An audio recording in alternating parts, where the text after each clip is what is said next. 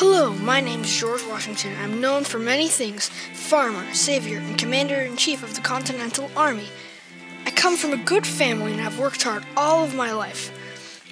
I have fought in many battles alongside my troops and even helped finance the Continental Army and Navy. After the war, I'll become the first elected president of the United States of America. First in battle, first in peace, and first in the hearts of my countrymen.